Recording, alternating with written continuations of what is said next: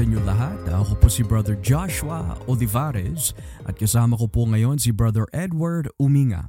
At kami po ay nagpapasalamat sa Diyos na nakasama po namin kayo nitong gabi sa The Gospel Podcast, isang programang teologikal kung saan pinag-uusapan at pinag-aaralan ang mga bagay na nakatoon at nakasentro sa aming Panginoong Heso Kristo. Magandang gabi po sa inyong lahat at uh, naway sa mga taga-subaybay po namin tuwing linggo ng gabi kayo po ay pinapalago at pinagpapala ng Panginoon sa pamagitan po ng ministeryo at programang ito. Again, magandang gabi po sa inyong lahat. And as well, nice po namin batiin ni Bayaw ang lahat ng mga kapatiran dito po sa Christ-Centered Worship Church here in Winnipeg, Manitoba, Canada, also known as CCWC. Magandang gabi po sa inyong lahat sa mga kapatiran po namin dito at Christ-Centered Worship Church. Uh, ikaw ba Bayaw, meron ka ba gustong batiin itong gabi? Ah, siguro shout out sa sa cousins ko, si Kuya Earl and Ate Jen. We'll see them in a month or so. Oh, right. For my yeah, cousin's yeah. wedding. Yeah, Um, yeah, yeah. We've been texting nonstop, exchanging Bible verses and uh, I can't wait na maka- makausap ulit namin kasama kasama ko si Bayaw when it comes to theology at uh, sa Biblia kasi si si Kuya Earl maraming tanong yan eh, maraming Yeah. laging gustong uh, makipagdiskusyon lagi yan eh. Yeah. Pero as usual, binabati po namin lahat ng aming kapatiran all over the world, lalong-lalo na po sa CCWC. Uh, especially po lately during the holiday uh, break there where uh, uh, there's there's been times na hindi po namin nakasama ang lahat. Yeah, so yeah. uh, we miss we miss you and I, I can't wait to uh, to fellowship with you all po. Alam mo, Bayaw, no, when, when we come to think about yung New Year's, because it's technically 2024 na, eh, no? Talagang ang bi- bilis ng, ng araw eh. It's, it's, it's already another year. And, um, you know, one of the things na dinidiscuss namin ni Bayaw is, napag-usapan kasi namin last week, now that um, pinag-aralan natin nung huling paksa at talakayan, which was yung bagong taon equals bagong buhay ba? Of course, hindi yung taon na makapagbibigay ho sa atin ng panibagong buhay, kundi lamang si Kristo. Subalit, when we were discussing about ano yung dapat maging paksa for the first episode ng 2024, we have both come to a decided factor na talagang what if we discussed about eschatology? Or to be more brief and particular, the last days ang pag-aaral patungkol sa mga huling araw. Kasi me and Bayaw know, at pati na rin po kayo sa mga taga-subaybay po namin nitong gabi, that ang pag-aaral po ng eschatology ay napakalawak. Matter of fact, may dalawang klasing termino na tinatawag po dito. Halimbawa, kapag pinag-aralan po natin yung mga mangyayari sa atin personally, at kung kailan ho tayo hahatulan ng Diyos o sa mga hindi sumampatataya, saan sila ihahagis sa kabilang buhay pagdating ho sa final judgment, ito po ay tumutukoy po sa tinatawag na personal eschatology. Nang ibig sabihin, what will happen to us individually and personally pagdating po in the future. Personal eschatology ho yan. Subalit kapag pinag-aralan naman ho natin yung tinatawag na mga bagay na magaganap in general, tulad po ng pagbabalik ni Kristo, tulad ng kanyang paghahari, tulad ng ah, pagpatay po niya sa Antikristo at sa lahat ng kasamaan upang maipasok na yung tinatawag na bagong langit at bagong lupa, ito po ay tinatawag sa terminong general eschatology. General eschatology. Ngayon, ang pag-aaralan po namin ni Bayaw na nice po namin maihatid ho sa inyo ay we could say a very simple, basic, pero in-depth study patungkol po sa terminong last days. Kasi bayaw, when we hear the, the term last days, lalo na for someone who may have first heard this term, maaari isipin ng iba that yung salitang last days o huling araw is a reference and um, we could even say a term na tumutukoy po daw that the earth will be extinct, mauubos na ang lahat ng tao, and uh, magkakaroon ng annihilationism. Nang ibig sabihin, wala na matitira, wala na mabubuhay, and uh, man will just cease to exist. Subalit sa Biblia, when we speak about the last days, anong ibig sabihin ng terminong mga huling araw or last days? Is this referring to the extinction of the universe and all of humanity? Or does it mean something else? Um, I guess since na-mention mo, kasi nga, lalo na traditionally speaking, pag naririnig natin yung mga huling araw or last days, nag-iisip talaga ng mga tao, oh, ma, ma, ma, matatapos na ang mundo. O, guguho ng lahat, lahat na mawawala, babalik na si Kristo, mangyayari tong uh, mga dapat manganap nangyayari na, malapit na bumalik, nandiyan na ang Antikristo or parating na ang Antikristo, malapit na yung rapture. It's, you, you name it all, marami maririnig natin yung mga bagay na yan. Subalit, if we're to be specific, dahil yung yung terminong the last days or ang mga huling araw um, is a very uh, broad subject. Yeah. Pero if we are to be specific talaga, um, this pertains to um, Christ um, Advent, first Advent, yung unang pagkabuto niya dito, until uh, talagang he was uh, inaugur- inaugurated in his exaltation. Yeah, yeah. Yung kanyang um, uh, from the time na pinako siya sa krus at uh, he ascended unto heaven.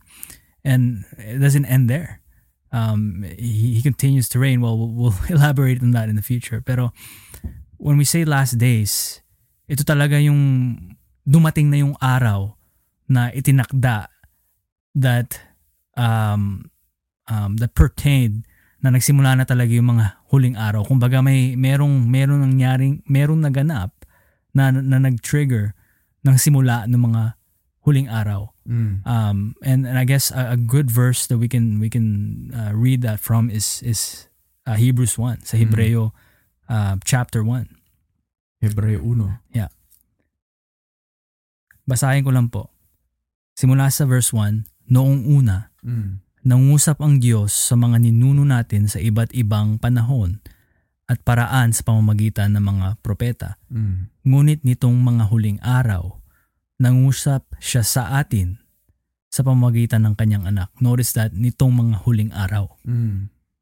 nangusap siya sa atin sa pamamagitan ng kanyang anak. Mm. Thank you for that, Bayaw. So, kapag sinabi ng Biblia yung terminong huling araw, this is not a reference mga kapatid sa extinction ng buong mundo and the extinction of all life, mananampalataya man o hindi mananampalataya but rather ang ibig sabihin po ng salitang huling araw, there's a reason why kung bakit nga ito tinawag na huling araw because saan ba patungo ang mga araw ito na binabanggit po ng Biblia. Kaya to tinawag na huling araw dahil sa pagpasok po ng Mesiyas hanggang sa kanyang pagkamatay, muling pagkabuhay at pag-akyat sa langit hanggang na ibigay sa kanya ang lahat ng otoridad mula sa langit at sa lupa hanggang sa kanyang pagbabalik, hanggang maparusahan na at mahatulan na ang lahat ng tao na hindi sumampalataya kay Kristo, at hanggang maipasok yung tinatawag na bagong langit at bagong lupa. Ang lahat ng ito ay tumutukoy sa tinatawag na last days or huling araw. Now, bakit nga po ba tinawag ng last days? Dahil sa wikang Griego, ang nakalagay ho dito sa Hebreo 1 talatan 2 are the words esketu ton hemeron. Now, yung salitang last or the word last rather or huling, ito po ay nanggaling po sa wikang Griego na esketos which means last or last days or last times kung uh, i-add mo po yung salitang hemera. Subalit, When we speak about the term naman na eschatology, ito po ay tumutukoy sa pag-aaral patungkol po sa last days. So ulitin po natin, tuwing ginagamit po ng Biblia ang terminong last days, kung titignan po natin ang kabuuan ng kahulugan po ng salitang last days, ito po ay tumutukoy sa pagpasok po ni Kristo hanggang sa kanyang pagkamatay, muling pagkabuhay at pag-akyat sa langit. Nung maibigay na sa kanya ang lahat ng otoridad mula sa langit at sa lupa hanggang sa paghihintay ng iglesia ng kanyang ikalawang pagbabalik hanggang mahatulan na yung dapat mahatulan at hanggang maipasok na yung tinatawag na bagong langit at bagong lupa Ang lahat ng mga kaganapan po na yan ay magaganap lamang, subalit kailangan may mag-initiate or may mag-trigger tulad nga sinabi ni Bayaw, which in this case refers to the words last days. So lahat ng mga events na nabanggit po natin ngayon, lahat po yan ay parte doon sa tinatawag na last days. Now, here's a question I'd like to ask Bayaw, you know, because Marami tayong naririnig minsan sa mga ibang mga mananampalataya that uh, again, this is not to bash other churches pero base sa kanilang experience. Sinasabi nila, alam mo, Brother Josh or maari Brother Edward, um, sa aming church, ayaw nila pag-usapan ang eschatology dahil ang eschatology ay we could say very defi- uh, divisive. Ito daw ay nagdumilikha ng pagkakahati-hati sa iglesia. Or for others, sa church namin, hindi namin pinag-aaralan ng eschatology kasi to the pastor, it's not that important. Meron naman, we don't learn about eschatology kasi napakalalim niya, napakahirap unawain. Kaya for that reason, mag-focus na lang tayo sa gospel Huwag na natin pag-aralan yung Book of Revelation, huwag na natin pag-aralan yung mga prophetical books, huwag na natin pag-aralan yung mga bagay patungkol sa huling araw. Pero sa Biblia, bayaw, why is it important? Or let me backtrack for a bit. Should we as the church avoid eschatology? And secondly, why is it important na kailangan natin mapag-aralan ang eschatology? I would say, uh, first and foremost, nanggaling ako sa posisyon dati na talagang uh, medyo mailap na pag-usapan ang, ang eschatology. Kasi nga, given the fact na talagang coming from many traditions, na talagang iba-iba ang interpretation when it comes to um, um, the last days, the kingdom of God, theology, um, um, the millennial reign of Christ, all these things na, na kasama sa, sa, sa topic na eschatology. Pero nevertheless, in the end of the day, it's inescapable. Hindi natin may iwasan eh. Kasi kung talagang pag-aaralan, pag-aaralan, pag-aaralan natin ng buong Biblia, the whole counsel of God, ay talagang eventually mapag-aaralan talaga natin pati ang ang ang ang, ang paksa na na mga huling araw. Mm. And I think it's very important na mapag-aralan natin yan. Dahil really, it's the culmination of God's redemptive work throughout history. And we know how it ends. Right? Yeah, yeah. Uh, uh, Jesus wins and he will come back. I think first and foremost, sabihin ko na as long as you believe that babalik ang ating Panginoong si, si Kristo sa, sa pangalawang beses, and that there will be a bodily resurrection as opposed to, for example, what the Sadducees, hindi sila naniniwala that there will be a resurrection. As long as uh, naniniwala tayo na babalik ang ating Panginoon at magkakaroon ng resurrection at magkakaroon ng mga ng paghuhukom, I think there's still a form of unity there. Nevertheless, we shouldn't be we shouldn't be um uh, I would say we, we shouldn't shy away. Yeah. And we shouldn't be discouraged na na although mahirap siyang uh, mahirap siyang pag-aralan. Mm. Kasi nga you have to you have to factor in uh, apocalyptic Jewish apocalyptic uh, apocalyptic uh, literature. Yes. So may mga mababasa tayo sa Old Testament that really speaks of the last days. Yeah, yeah. And it's found all over the Gospels, all the way to the book of Revelation. So talagang it's a very broad um, subject eh. Yeah. So it's it's quite intimidating if, if you think about it. And and I think kung meron mang magsasabi na definitely yung aking interpretation for the last day, yun talaga ang hindi po walang pagkakamali ito for sure ang tama. Um, I, I think mahirap to, to come to that conclusion. Although, nevertheless, like with many um, uh, cases sa iba-ibang doktrina na, we, na mahanap natin sa Biblia, also uh, uh, we can say na talagang mas mangibabaw in the end of the day through careful study yung mga sarili-sarili nating theological convictions. Mm-hmm. Iba-iba tayo. Yeah. Pero going back, bakit napaka-importante pag-aralan? Kasi party pa rin yan ng ebanghelyo eh. Yeah, yeah, yeah. Right? Y- yun ang yeah. culmination eh. Yeah. God saves His people saves a people unto himself. So there's this framework na he does this through his kingdom na pinag pinag-unite siya, sila kay Kristo, pinagsama-sama sila pina, uh, sa isang katawan, sa Mhm. isang um, body. Yeah. Um, so it is very important. Kasi nga, for example, yeah, kagaya niyan New Year. Last week, uh, you were preaching about uh, uh, ano nga ba bilang mga Kristiyano, what should we look forward to? Well, really, as as Christians, if our joy is Christ and we want to be with Him, ang talagang what we ought to be looking forward to is is being with the Lord. yeah. So, just like John in the end of Book of Revelation, tayo rin ganun rin dapat. Panginoon, pumunta na po kayo. Come now. Come now, Lord Jesus. Kasi, ba, bakit, bakit, why wouldn't we want to be with Jesus already? Sabi ni Pablo, to be absent from the body is to be present with the Lord. Yeah. Yeah. To live, uh, to live is Christ, to die is gain. Yeah. Yeah.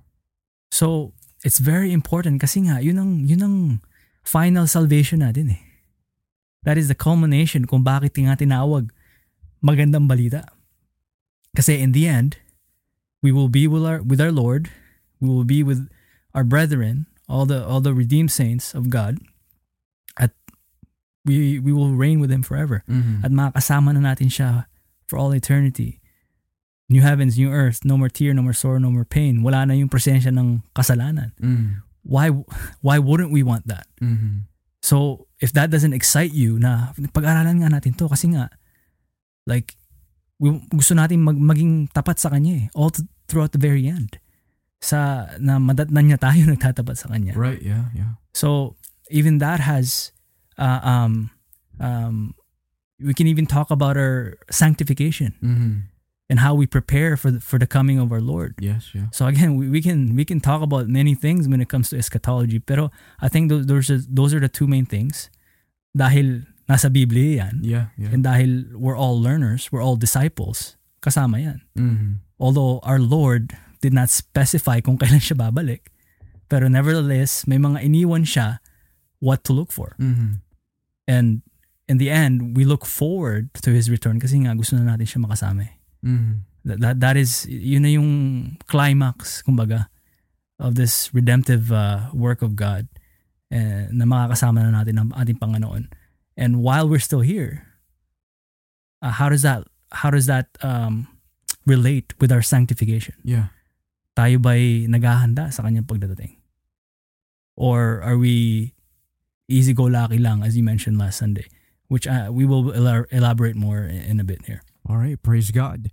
So narinig natin mga kapatid that yung ipinaliwanag na maganda ni Bayaw is that unang-una, ang pag-aaral po ng eschatology ay napaka-importante dahil ito ay nakasaad sa Biblia. So bilang mga Kristiyano na tagabasa po ng Biblia, kailangan talaga ho natin pag-aralan yung mga mga bagay that God has revealed to us in His Word.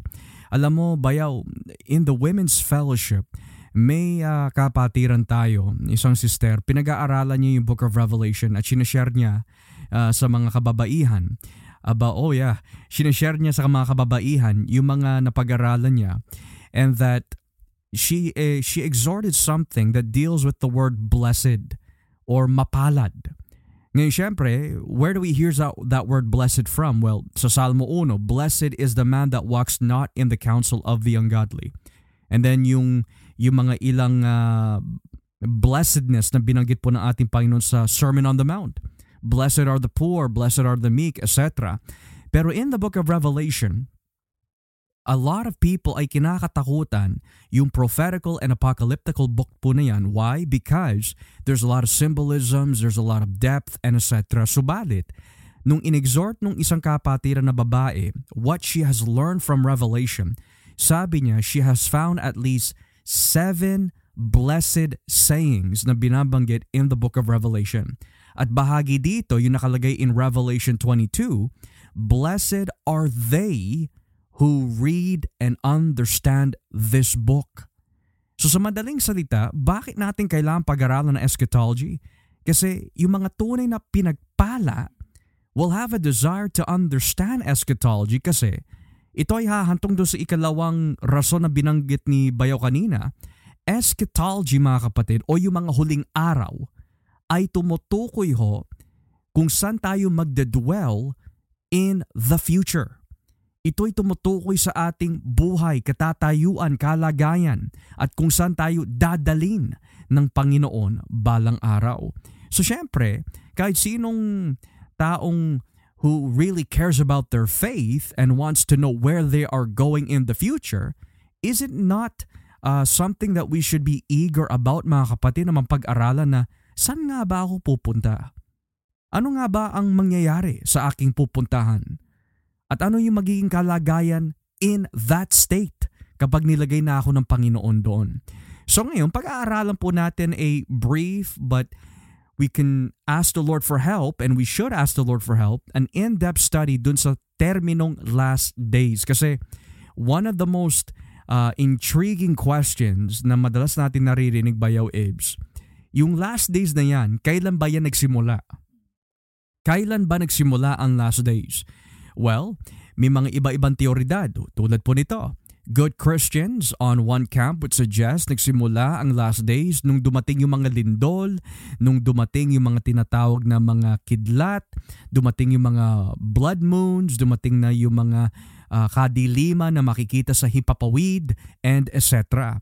Meron naman that the, uh, that uh, gives the theory that yung last days ay nagsimula nung nagkaroon ng Y2K. So that's way back in the year 2000. Meron naman, ay nako nasa last days na tayo. Bakit? Dahil may mga COVID-19 virus na. And then uh, yung vaccinations and the mark, uh, yung RFID chip and uh, etc. Pero sa Biblia bayaw, ano ba tinuturo ng salita ng Diyos kung kailan nagsimula ang mga huling araw? Well, we can we can find in in in Matthew chapter 24 um, where makikita natin in the beginning of that chapter humingi nga ang senyales sa mga alagad niya. Panginoon, kailan nga ba mangyayari ang mga, ang mga bagay na ito at kailan nga ang pagbalik mo? So, we see the response of Jesus. Um, hindi niya hindi siya nagbigay ng ng specific um kumbaga day or time or hour he goes as far as even the Son of Man na siya yun. Hindi niya alam, only the Father mm-hmm. knows. So even that is controversial, um, which which uh, was beautifully expounded and exposited last last Sunday. Pero um, again, we see it here. Um, basahin basahin ko lang dito sa sa um, sa verse 3 dahil uh, tinawag rin to uh, the Olivet Discourse kasi ito yung we can say pinakamahabang um kumbaga response ni Kristo uh, in the Mount Olives. Mm-hmm. So basahin ko starting at uh, at verse 3. Habang nakaupo si Jesus sa isang lugar sa bundok ng mga olibo, lumapit sa kanya ang mga tagasunod niya mm-hmm. at nakipag-usap ng sarilinan. Sinabi nila, sabihin niyo po sa amin kung kailan mangyayari ang sinabi niyo at ano nga ang mga palatandaan ng muli niyong pagparito at ng katapusan ng mundo. So that one is a reference to the second coming and the destruction of the temple. So nakikita natin mga kapatid, sino yung nagsasalita dun sa Mateo 24 kung bakit na ibigay niya yung sagot sa mga alagad. Di po ba si Jesus? Si Jesus yung nagbibigay ng kasagutan na napakahaba na umaabot sa Matthew 25 dun sa katanungan ng mga alagad pertaining to the last days. And that's another reason, Bayaw, it's great that you pointed that out because kahit ang mga alagad, nais nila alamin yung eschatology, so to speak, at yung mga events na magaganap. However, when we think about the actual time per se, uh, at least in a chronological fashion ayon sa Biblia, kailan nga ba nagsimula or na-realize or na-inaugurate yung sinasabi na last days according to the Bible. Well, tulad nga na binasa ni Bayo kanina, nais ko po basahin ulit ang Hebreo 1 talatang 2. So Hebreo 1 talatang 1 hanggang 2, sabi dito, Noong una, nangusapan Diyos sa mga ninuno natin sa iba't ibang panahon at paraan sa pamagitan ng mga propeta. Verse 2, Ngunit nitong mga huling araw, nangusap, nangusap siya sa atin sa pamagitan ng kanyang anak. Nakita natin dito, walang binabanggit na famines or pestilences, walang binabanggit dito na RFID chips, walang binabanggit dito uh, earthquakes and um, wars and rumors of wars. Bagamat, bahagi yon sa last days. Kaya nga binasa ni Bayum Matthew 24 kasi yung mga katanungan ng mga alagad ay konektado at parte dun sa last days. Subalit, when did the last days actually begin? When did this actually get fulfilled? Or when did this get uh, started uh, is the question. Well, ayon po sa talatang 2 ng Hebreo 1, ngunit nitong mga huling araw, nangusap, nangusap siya sa atin sa pamagitan ng kanyang anak. So sa madaling salita, nakikita natin sa madaling salita that nagsimula ang huling araw when Jesus spoke. Or to be more specific, when Jesus came. Yeah, magandang magandang uh, explanation 'yan kapatid na kuha natin sa Hebreo eh na yun talagang pinupuntos ng ng author ng ng aklat ng Hebreo na talagang nagsimula yung mga huling araw, yung naparito ang ating Panginoon. Um, now, some theologians call it the age of the Messiah. Mm-hmm. Na bangamat mahaba kasi nga it's debated uh, how long is this age, meron pang church age, all that stuff, may mga tribulation period. All that stuff may be debated gaano nga ba kahaba. Pero nevertheless, ang na-establish talaga yung pagkapunta ng Mesiyas dito yan na yung, yan na yung last period. Mm-hmm. Kumbaga, diyan nagsimula yung mga huling araw. Yeah, exactly. And the reason why it's important because tulad ng sinabi ng may akda ng Hebrews, kung ang mga huling araw or to remind us again, kapag sinabi po yung terminong huling araw, these are the things that must take place that will lead up to the second coming of Christ all the way through to the new heaven, new earth. So kailan magsisimula yon? Nagsimula ang mga huling araw and the things that will lead up to the very end nung dumating ang Panginoong Heso Kristo. Kaya nga pinag-usapan namin ni Bayaw kanina eh. Ano ba yung ipinangaral ng ating Panginoong Jesus in the book of Matthew nung siya'y unang nangaral? Well, tulad po ni John the Baptist, sabi ng ating Panginoon even in the Gospel of Mark, chapter 1, magsisi na tayo. Pagsisihan na ninyo ang iyong mga kasalanan sapagkat narito na ang kaharian ng Diyos. So sa madaling salita, the moment that Jesus Christ came and spoke, we could say, from that period on, all the way through, hanggang sa kanyang ikalawang pagbabalik, ay matatawag po natin within the realm of the last days. Subalit, yung salitang last days also ay tumutukoy sa paghahari ni Kristo. So here's the question. Kailan naghari si Kristo? in order na matupad yung tinatawag na last days. So basahin muna po natin saglit dito sa aklat ng Mateo 28. Mateo 28, talatang 18. Mateo 28, talatang 18. Ito po ang sinasabi ng ating banalang kasulitan. Lumapit sa kanila si Jesus at sinabi, Ibinigay sa akin ang lahat ng kapangyarihan sa langit at sa lupa. Mm. So notice this. All authority has been given to me both in heaven and on earth.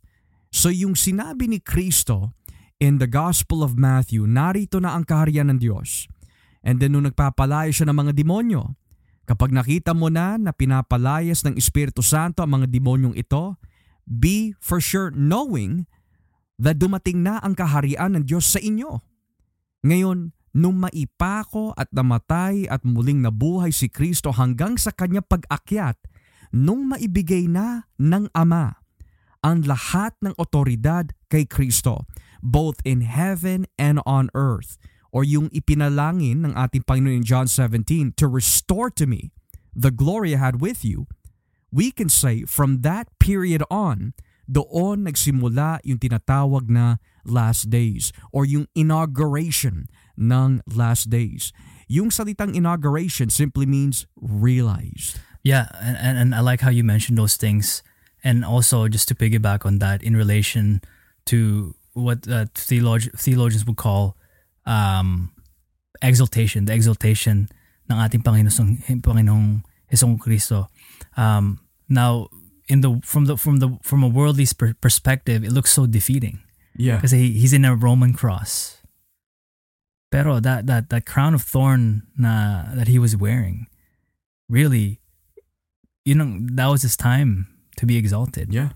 as King Jesus because nailagay rin sa banal na when the Son of Man is lifted up, He will draw all men unto Himself. Nagsabihin talagang yun ang pamamaraan ng ating Panginoon para mailigtas ang kanyang mga tupa, ang kanyang mga tinalaga para sa kaligtasan. Mm-hmm. Now you mentioned th- this goes all the way to his ascension na na-restore yung kanyang uh, glory o kaluwalhatian along with the Father which he once had before the foundations of the world. Kasi nga, Diyos na nagkatawang tao ang ating Panginoong Jesus. And He is now seated uh, sa kanang kamay ng, ng Diyos Ama. Mm. So from that on, we we can we can say uh, doon nag-inaugurate talaga yung yung uh, yung paghahari ni Kristo. Amen to that. So, when we think about the term last days, kasi yung last days ay konektado sa mga propesiya mula din sa lumang tipan. Halimbawa, may mga binanggit si Yahweh sa lumang tipan na magaganap at the end of human history. Halimbawa, in the book of Joel chapter 2, sabi niya, In the last days, ipapadala ko ang aking espiritu. In the last days, magkakaroon po ng final judgment. In the last days, hahatulan yung dapat na hatulan. Pero the, the question here is, upang matupad yung mga events na yon within the realm of the last days, ano yung kailangan mangyari? Kailangan maitaas si Kristo at upang siya'y maitaas, He needs to be resurrected and ascended into the Father's right hand upang maibigay sa Kanya all authority on heaven and on earth.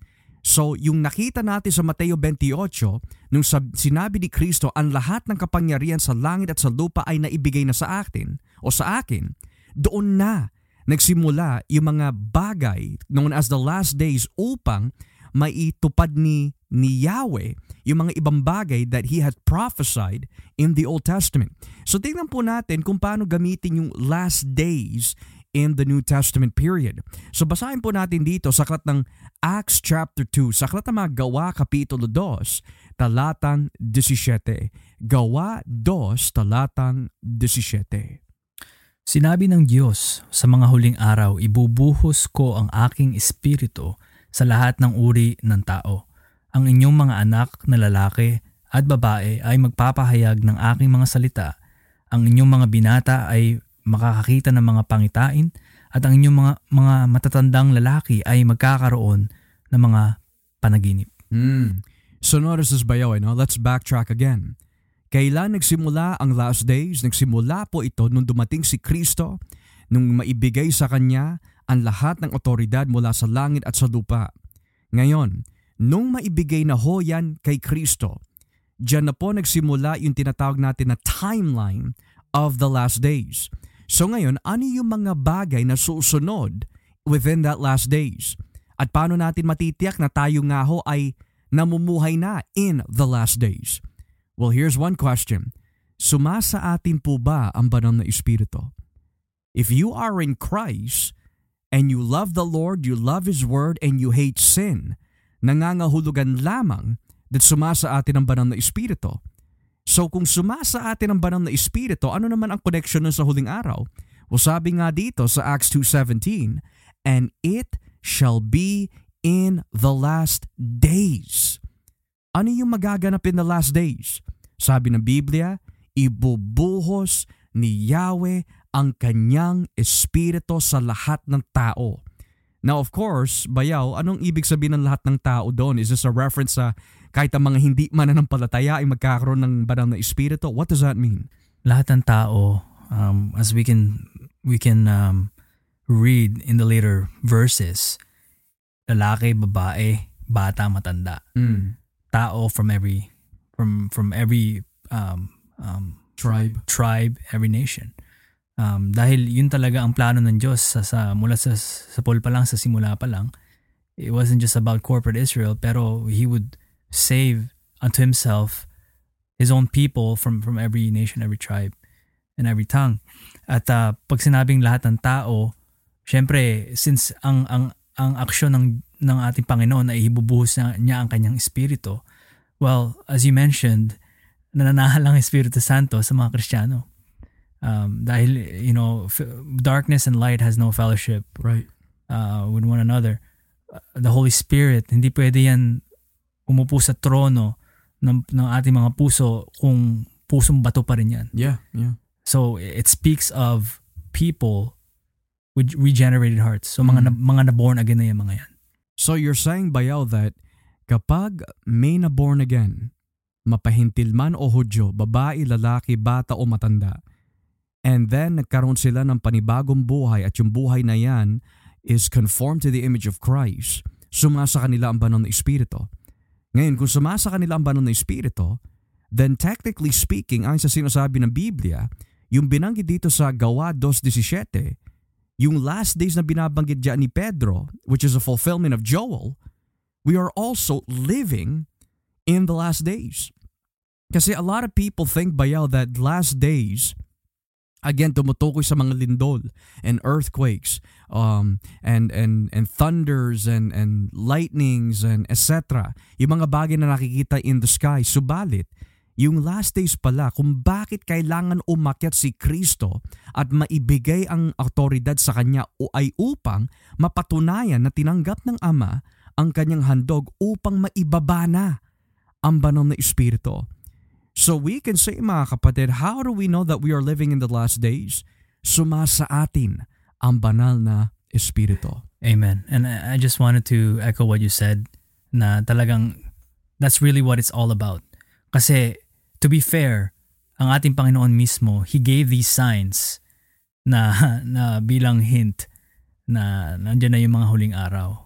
You mentioned uh, the moon going red, mga lindol. But is that really the extent of anong sinasabi talaga ng ating Panginoon? Kasi ang problema nun, bago pa naparito si Kristo, may mga eh, throughout history may mga lindol na there's Yeah, already yeah. not just rumors of wars but actual wars that happen um uh, the, the moon uh, has, has turned blood red before Yeah. kahit bago pa naparito ang ating Panginoon so is that really what he's talking about or again is it the is it what you were you were saying kanina as a fulfillment talaga na para maibaba ang banal na espiritu at manahan sa mga sasampalataya kay Kristo Mm. And, and here, here's what I find interesting, Bayaw. Why must the Holy Spirit be given as part of the last days? Kasi saan ba natatapos ang storya ng Biblia? Natatapos po ang storya ng Biblia or the end of redemptive history sa pagbabalik ni Kristo at ng Ama at ng Espiritu Santo sa tinatawag na New Heaven, New Earth. At sino titira doon sa New Heaven, New Earth? Yung mga taong pinananahanan ng banal na Espiritu. And and speaking of pananahan ng banal na espiritu.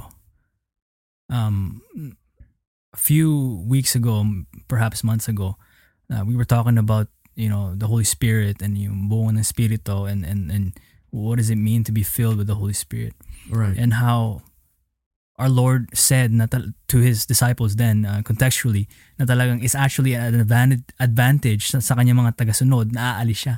Dahil only then na mapaparito uh, the advocate the the uh, the one who will teach us um uh, and guide us to to all truth.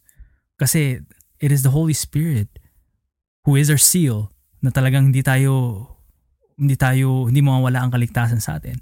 Dahil siya mismo ang magtuturo sa atin, ang magbabago sa atin daily.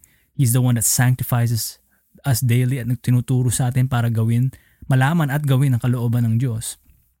Kasi nga, if we're talking about, again, uh, the scope of salvation and, and, and, and the scope of the good news, bakit nga ba namili ang anong purpose kung bakit nag-elect, nag-predestine ang ating Panginoon? It's to conform us unto godliness, to holiness, to conform us to the image of our Lord Jesus Christ. Eh, sinong pinadala para to aid us, para matulungan tayo, Yeah. so that we may be sanctified, para in the end, maiyaharap tayo ng ating Panginoon sa Ama, spotless and blameless. Kasi nga, yun talaga ang, ang, ang uh, rason and, and purpose uh, ng, ng sanctification natin eh. Para all the way to the end, those that endure to the very end shall be saved. Mm. Well, how do we endure? Sa gabay at tulong ng Banal na Espiritu. Exactly. So it's beautiful bayaw that kita-kita natin dahil nagsimula ang huling araw sa pag-inaugurate kay Kristo na maibigay ang lahat ng kapangyarihan sa Kanya, both in heaven and on earth. Ang sinyalis din na tayo po ay nasa huling araw, ibinigay ang Kanyang banal na Espiritu. Now, kailan ho naibigay ito? 2,000 years ago. So for the past 2,000 years bayaw, the moment na naibigay na ang banal na Espiritu and 2,000 years later, we are technically living in the last days.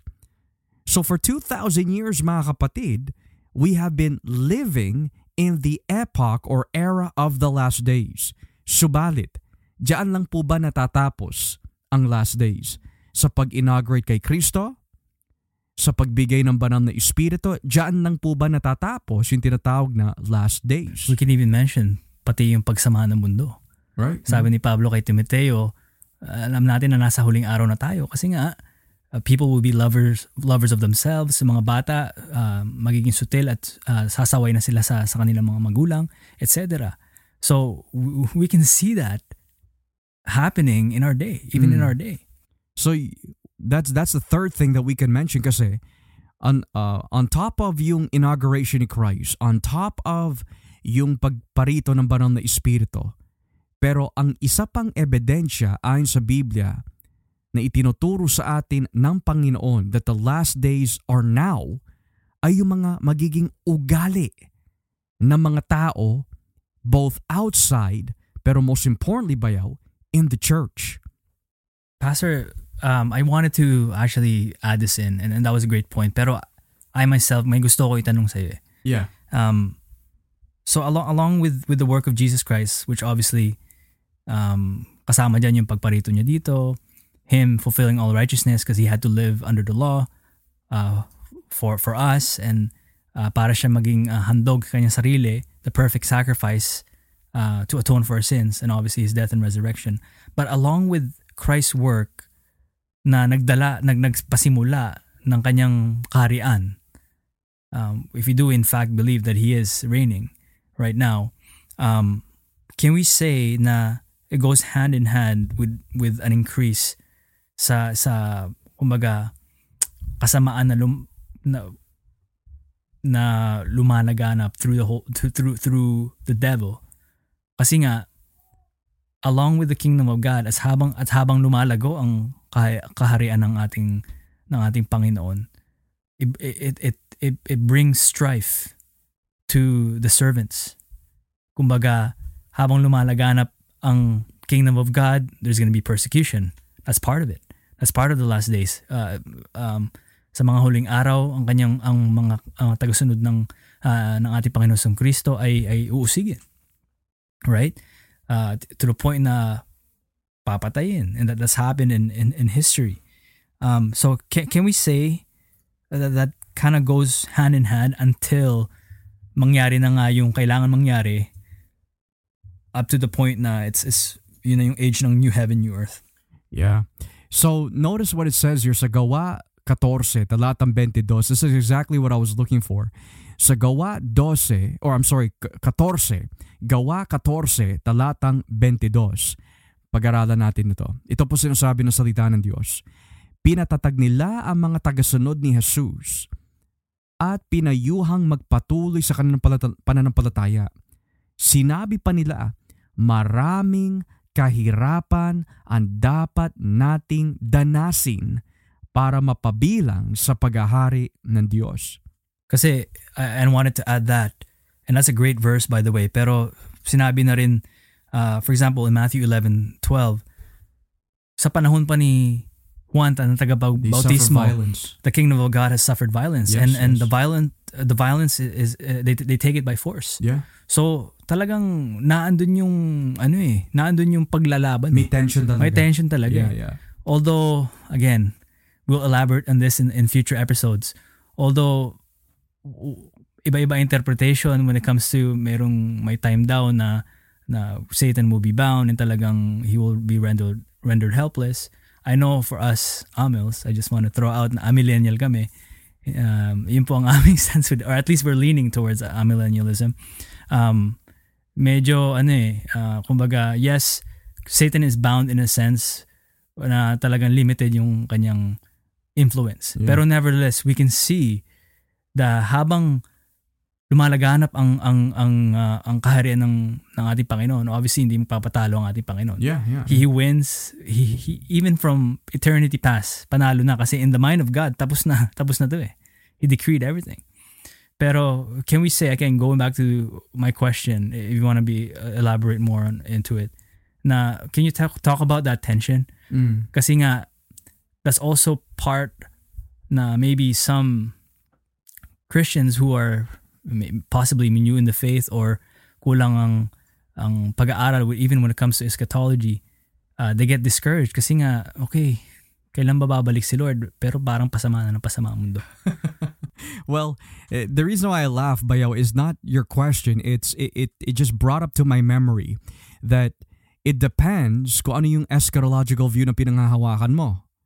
And gusto ko muna elaborate yon bago ko sagutin yung tanong mo because if what you mean is pasama ng pasama ang ating mundo, if what you mean by this is ito ay katuparan ng mga iba-ibang klase mga pag-uugali na lilitaw sa mga huling araw, even in the church primarily, then yes. Subalit kung ikaw ay isang post-millennialist, then you would not say that our days are getting more evil as it comes kasi sa kanilang pananaw, habang tumatakbo yung timeline ng Diyos, if we can say that in humanistic terms, lalong gumaganda yung ating mundo because of the gospel.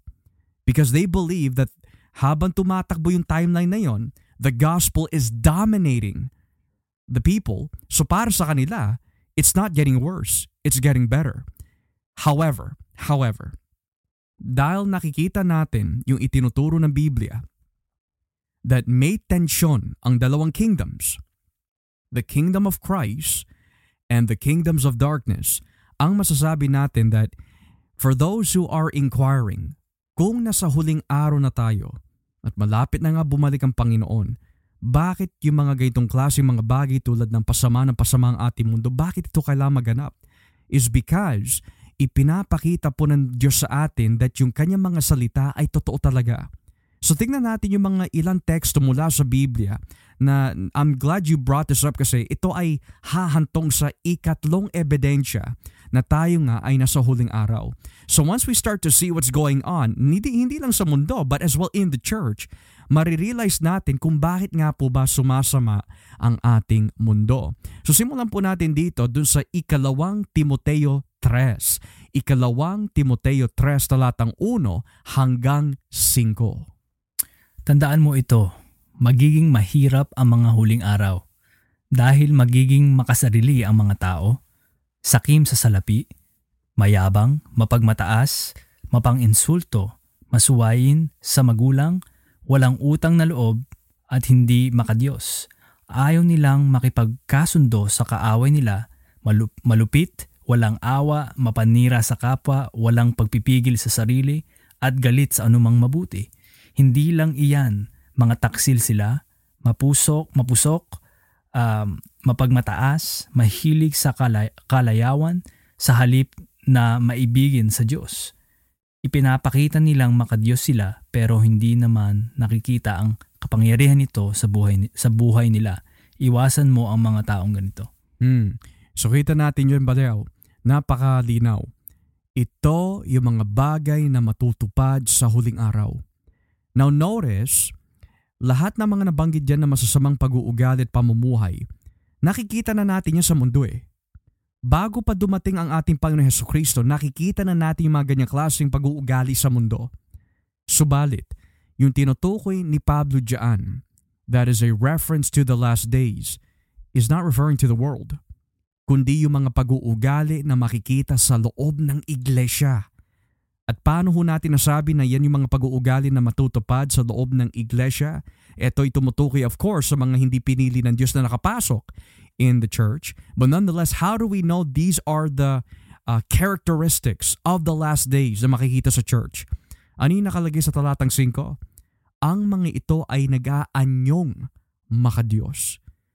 Pero dinidinay nila ang kapangyarihan ng Diyos. Nang ibig sabihin, nag-aanyo sila sa panlabas na mukhang kristyano, pero deep down, hindi sila talaga mga kristyano. And yet, bayaw, nakikita natin yan sa ating mundo. Now, going to answer your question, when we talk about yung tensyon na nakikita natin sa Biblia, sa konteksto ng tinatawag na last days, bakit nga po ba may tensyon?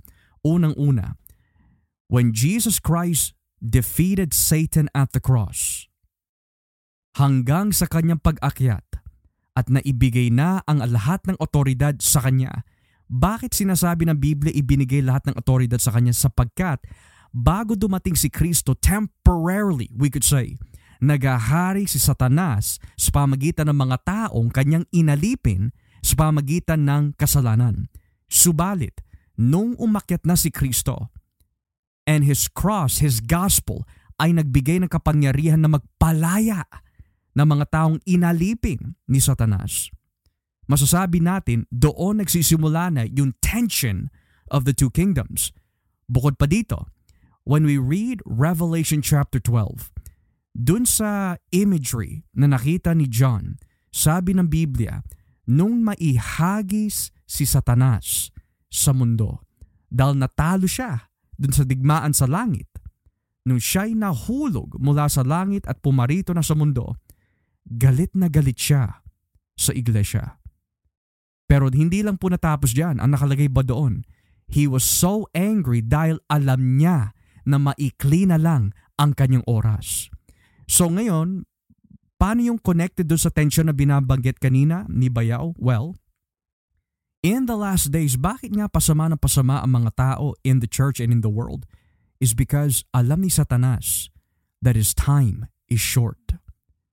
Pero at the same time, nakikita din natin sa Biblia, doon sa mga talinghaga ni Kristo sa Mateo 13, na kapag itong maliit na uh, puno, or we could say this little seed grows into a tree and produces many branches, nang ibig sabihin kapag ang ebanghelyo ay lumalaganap na, hindi ito mahahadlangan.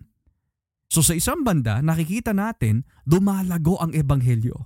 Pero sa isang banda din, in the last days, nakikita natin, pasama ng pasama ang mundo dahil hindi lang ito katuparan ng sinasabi ng Diyos pero alam din ni Satanas that maikli na lang ang kanyang oras.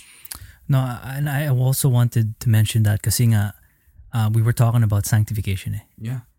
So, sa mga ibang Kristiyano na perhaps, yun nga, um, a lack of maturity in the faith and lack of knowledge then, um, sometimes when, when the last days is brought up, imbis na masaya, masayahan sila, nadi-discourage pa lalo eh na parang uh, either they lack their assurance kasi nga wala wala silang masyadong makitaan na na bunga sa kanilang pananampalataya. Right, yeah. So like or talagang may mga tao talaga na nasa church na we can say uh, hindi talaga converted to them it's a it's a it's a scary thing kasi nga hindi pa rin nila alam kung sila pupunta. Yeah. But again, to the Christian, we embrace um, um, God's sanctification sa ating buhay. Although hindi sinabi hindi nangako ang ating Panginoon na magiging madali ang buhay natin dito sa mundo. In fact, again, uusuyigin tayo at na, nabasa mo kanina, kinailangan na makaranas tayo ng mga kahirapan. Yes, yeah. But but nevertheless, we we suffer uh, with joy uh, for the sake of Christ and His kingdom. Um, I can really see how that relates with some with one sanctification. Because it's either, again, you're looking forward na makasama mo ating Panginoon, na you're crying out, kagaya ni Pablo sa Roma 7, yung mga gusto natin magawa, hindi natin magawa, yung yeah. mga ayaw natin gawin, nagagawa natin. Yeah, yeah. Sinong magpapalaya sa ating this, this body of death? Kasi nga, although given na ligtas na tayo, we're still in the presence of sin. Um, so it's like there's that there's that spiritual warfare din na talagang pag hindi tayo nagbabantay, um, sinabi sinabi rin sa I believe in the book of Revelation na talagang nag-aakusa lagi araw-araw um, si Satanas. But but as as as Paul says in Romans 8, um, who can who can who can uh, lay uh, an accusation On at- God's on elect. God's elect, right? Yeah.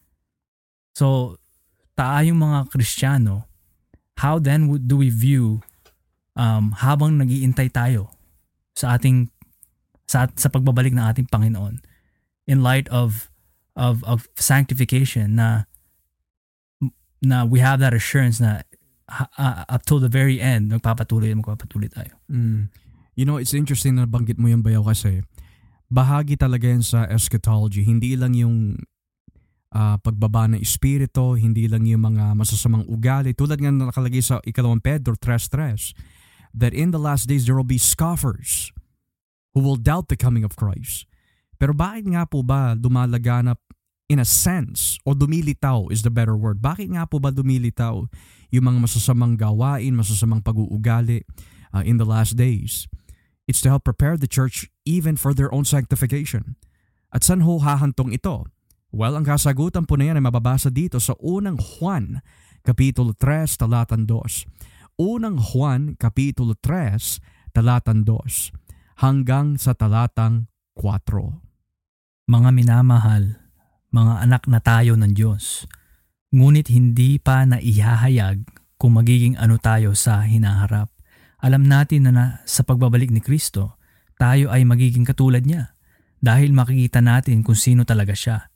Kaya ang sino mang may ganitong pag-asa kay Kristo ay dapat maging matuwid sa kanyang buhay tulad ng buhay ni Mm. Kristo na matuwid. Ang lahat ng nagkakasa, nagkakasala ay lumalabag sa kautusan ng Diyos dahil ang kasalanan ay paglabag sa kautusan. So nakikita natin bayaw dito that dahil inaasahan na may pag-asa, to be more exact, ng Christian Church ang pagbabalik ni Kristo. Dahil si Kristo ay matuwid. Yung tanong mo kanina, how does this affect our sanctification in the midst of all the evil that's happening? Well, we could say that habang pasama ng pasama ang mundo to a certain degree, ang trabaho naman ng Kristiyano, sabi ng Book of Revelation, To he that is pure, let him remain pure. To him that is defiled, let him remain defiled. Nang ibig sabihin, we see that tension of the two kingdoms again. Yung mga nasa kampo ng kaharian ng Diyos, habang nakikita nila yung pag-uusig mula sa kampo ng kaharian ng kasamaan at kadiliman, which is Satan's kingdom, habang ito'y umuusig sa kingdom of, the, of God, ang ina-anticipate naman at pinaghahandaan ng mga Kristiyano is yung nakalagay dito sa unang Juan 3, which sabi nga po dito sa talatan 3, kaya ang sino mang may ganitong pag-asa. Ano yung pag-asa na yun? Yung pagbabalik ni Kristo. Parte yun ng last days eh.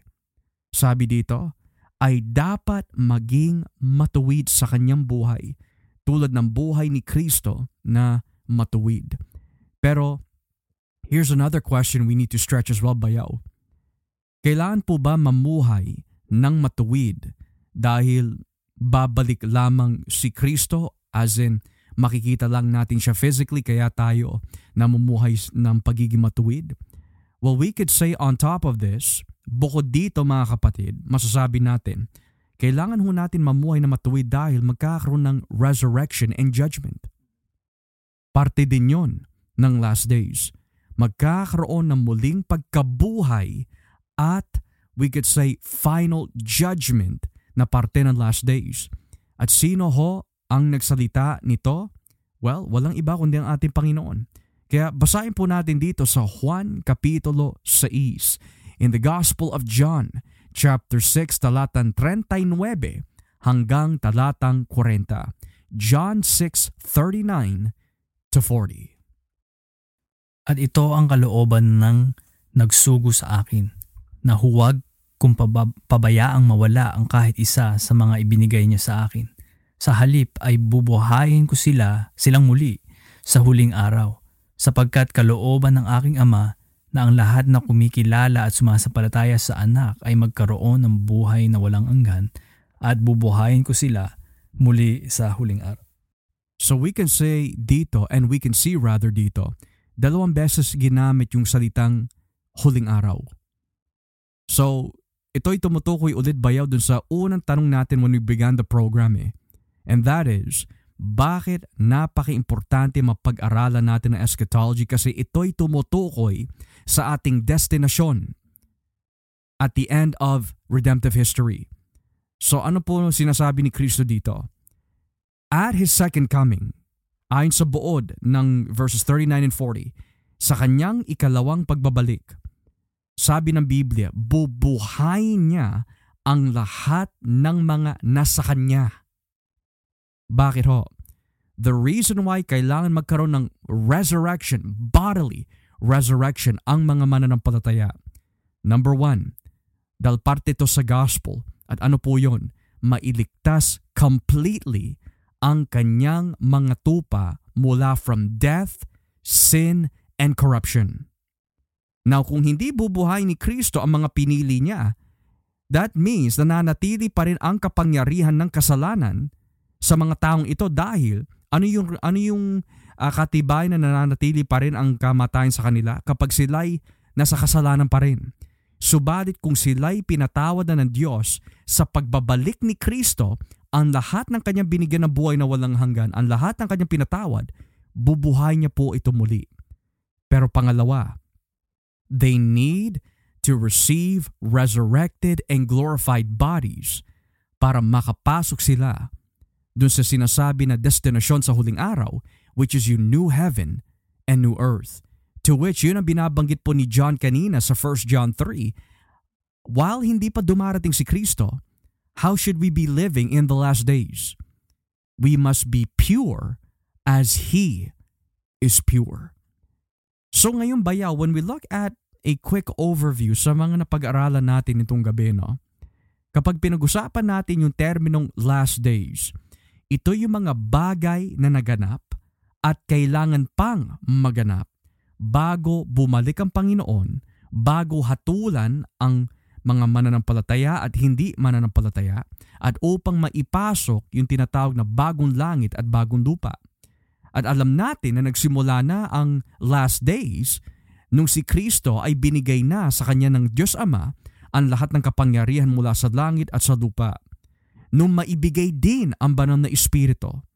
Nung dumitaw yung mga masasamang pag-uugali at masasamang tao na nakikita natin not just in the world, pati na rin ho sa ating mundo.